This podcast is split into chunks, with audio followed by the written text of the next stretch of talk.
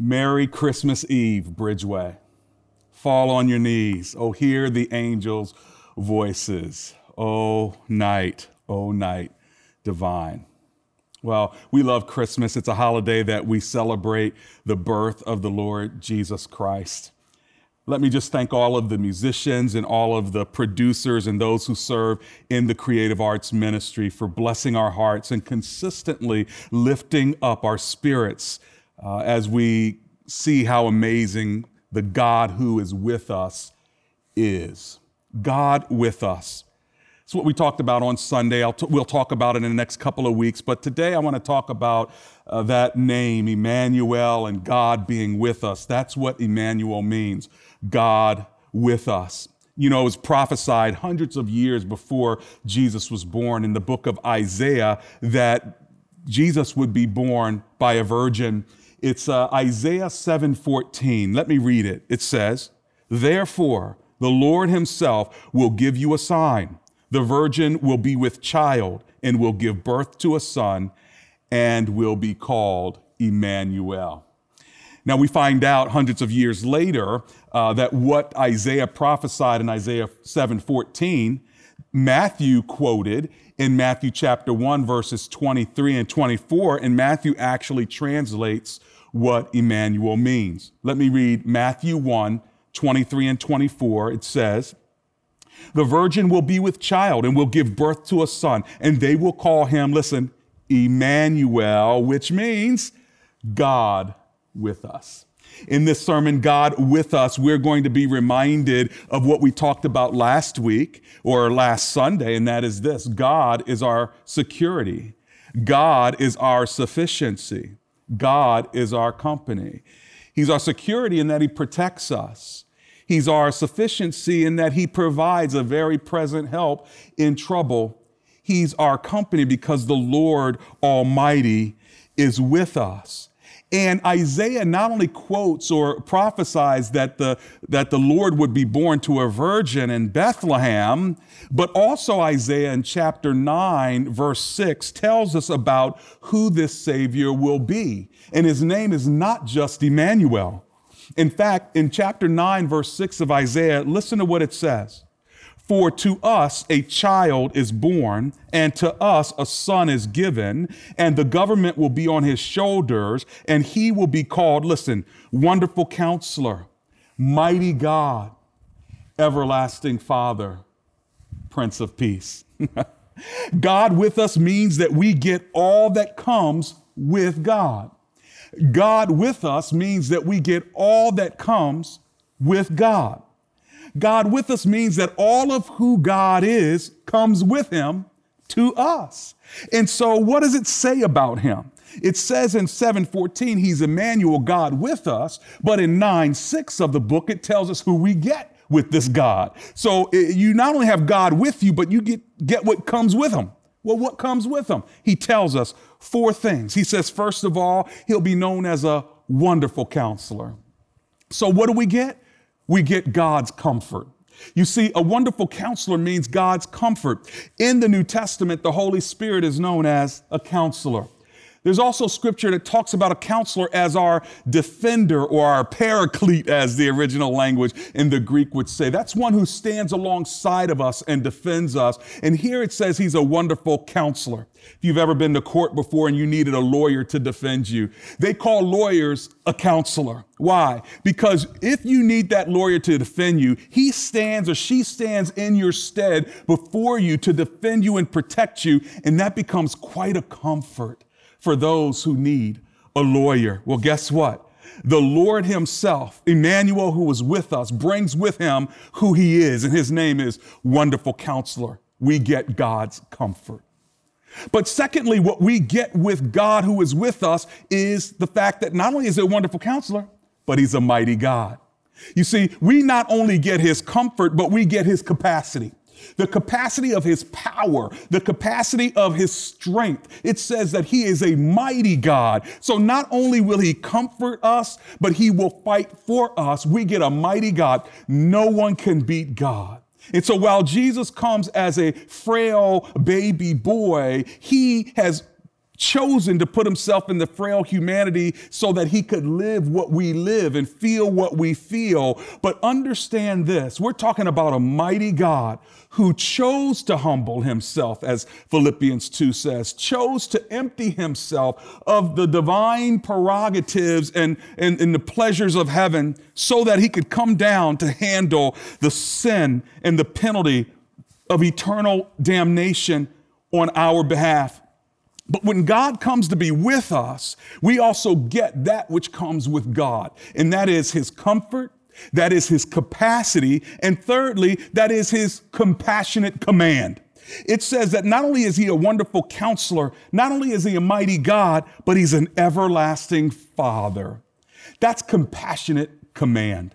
You know, Psalm 103 says that the Lord is compassionate like a, like a father. Maybe some of you don't know a father that's compassionate, but your heavenly father is but he's also a God who's in command, a God who's in control. There's nothing like Big Daddy at home and he's got everything under control. You know that everything's going to be just fine if daddy's home and he's compassionate and handles you like a, like a child that he loves, while at the same time, the whole house is under his covering and under his command. That's the way it's supposed to be. And it says that this Savior will not only be a wonderful counselor, will not only be a mighty God, but will be an everlasting Father.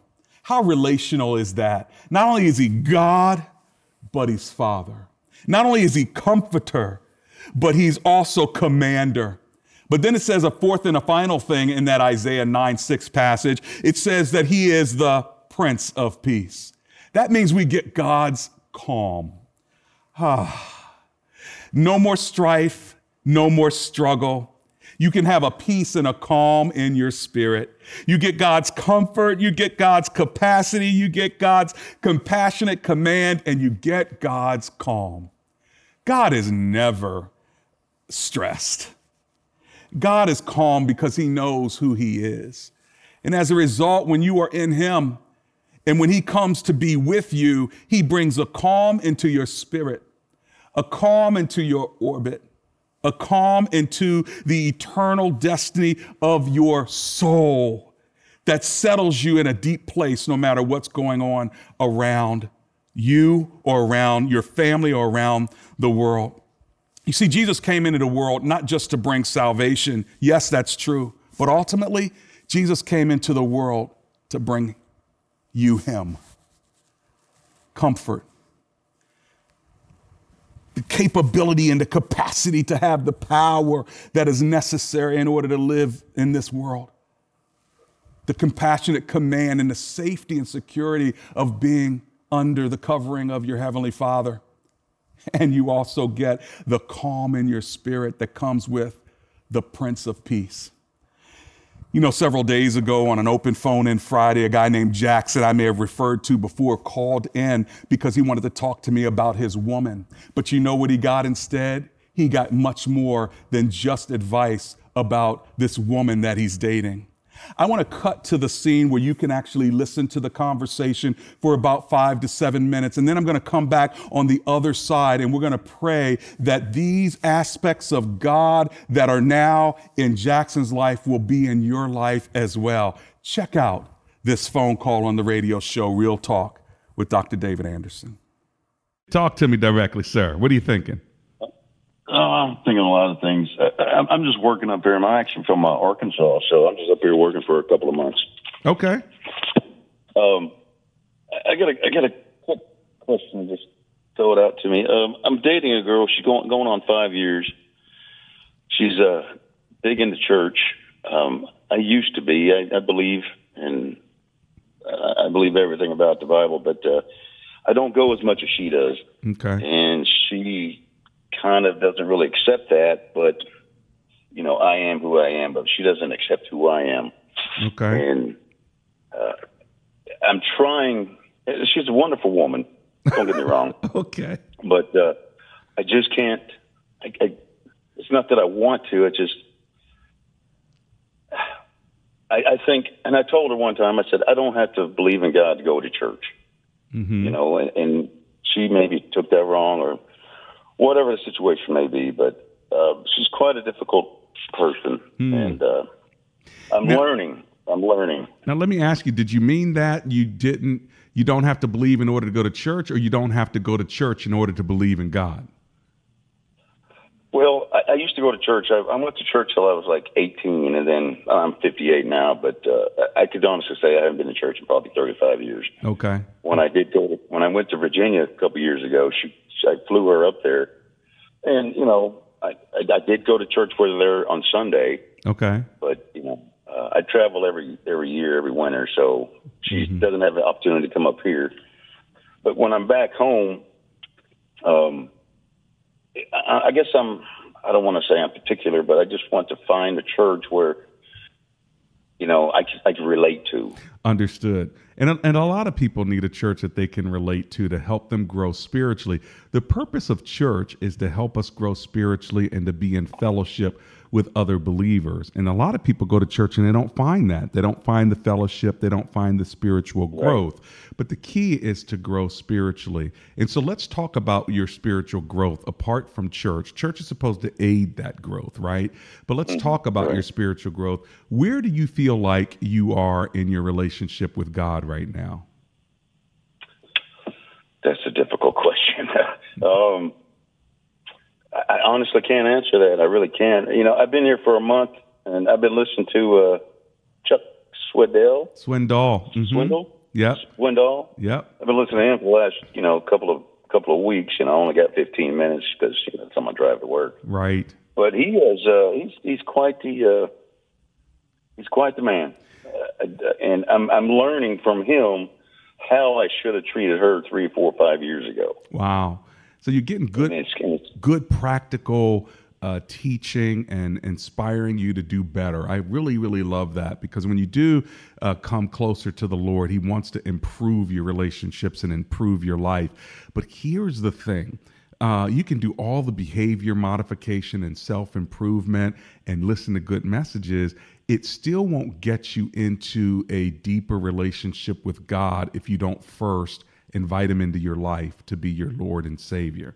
That's where it really begins. And once that happens, then you'll begin to grow differently and God will begin to transform you, not from the outside in, where you can apply principles and techniques and treat her better and things of that sort, but He'll actually start changing Jackson from the inside and start changing all the stuff on the inside. And you'll find that it'd be more a more intimate relationship with God. And then what'll happen is all those other things that you're talking about, they'll fall into place. But scripture says, seek first, you know, the kingdom of God and his righteousness, and then all these other things will be added. And so it's just about priorities. And right now, the number one priority that God has in store for you, what he wants more than anything else, is a relationship with you. So have you ever have you ever prayed to receive Jesus as your Lord and Savior, Jackson? I have not. Mm-hmm. I may have when I was younger, but you know that was years ago. Okay. Did, can I do I do I do that on my own? Do I do that? Mm-hmm. Well, kneeling next to my bed. I mean, right. Well, believe it or not, anywhere you pray, it's basically praying and saying, "Dear Jesus." Uh, I want you into my life and I want to be saved. I want to know what it means to follow you. I need you to change me from the inside out. I, I make a decision by faith to follow you. It's that simple. It's realizing that you you're a sinner like I am. Oh, you know, we've sinned against God and it screws our whole world up. But then God loves us so much he sends Jesus to fix it all up and to pay the penalty of that sin on the cross. So he died on the cross, rose again from the dead and paid everything you ever did wrong, past, present and future. All of it he took to the cross. And so he forgives you as soon as you ask and say, Please forgive me, come into my life. Boom. That's that's what happens. And you don't have to I mean, yes, you can do it by yourself, you could do it in the truck, you can do it by your bed, you can even do it on the radio. I mean, you could do it right now if you wanted to. Is there anything keeping you from doing that with me right now? No, there isn't. Would you want to no. pray would you want to pray and invite Christ into your life in this moment? I would if you if you help me, yeah. Okay, well, I'm I'm here to help you. in fact, I'm privileged uh, to help you. So I'll just ask all the listeners to join me in praying for you because if you really believe what we're about to say, all the angels in heaven are going to throw a big party because God's been waiting for this for you for a long time. So Uh, how about I say the prayer and you just repeat after me? Use whatever words you want to, or use my words, but you just have to believe it in your heart. Are you ready? Let me compose myself. All right. Okay. Okay. okay. All right. That's all right. Here we go. Okay. All right. Okay. First, God, I just want to thank you for Jackson, and I want to thank you that he he called and that he got through, and that you purpose this moment right now in his life at 58 years old. And he says he wants to come into a relationship with you. And so, Lord, right now we're going to pray the sinner's prayer. And if you'll repeat after me, Jackson, just say, Dear God, Dear God, I know that I am a sinner. I know that I'm a sinner. And I know that I am separated from you. And I know that I have separated from you. And I don't want to be separated anymore. I don't want to be separated anymore. Please forgive me for my sins. Please forgive me for all my sins. I invite you into my life right now. I invite you into my life right now, please. To be my Lord and Savior. To be my Lord and Savior. I place my faith in you now, Jesus. I place my faith in you now, Jesus. Thank you for saving me. Thank you for saving me. Thank you for this new life. Thank you for this new life I'm going to have. In Jesus' name. In Jesus' name. Amen.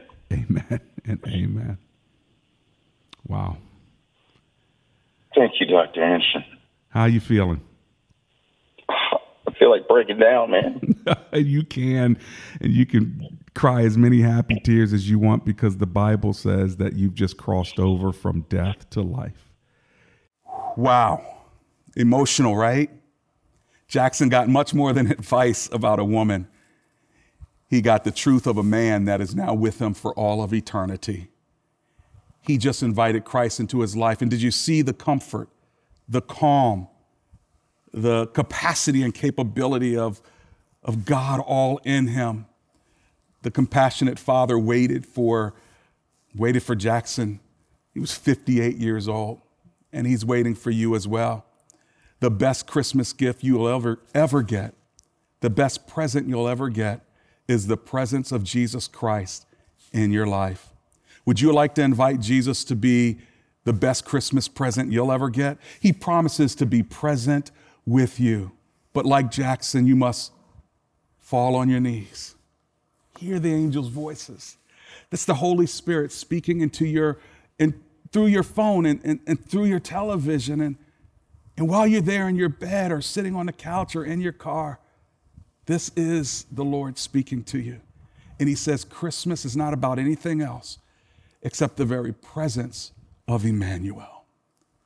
Pray with me and invite Christ into your life. Say, Dear Jesus, be my Immanuel. Be with me. Be my wonderful counselor. Be my mighty God, my everlasting Father, my Prince of Peace. I invite you into my life on this Christmas Eve in Jesus' name. Amen and amen.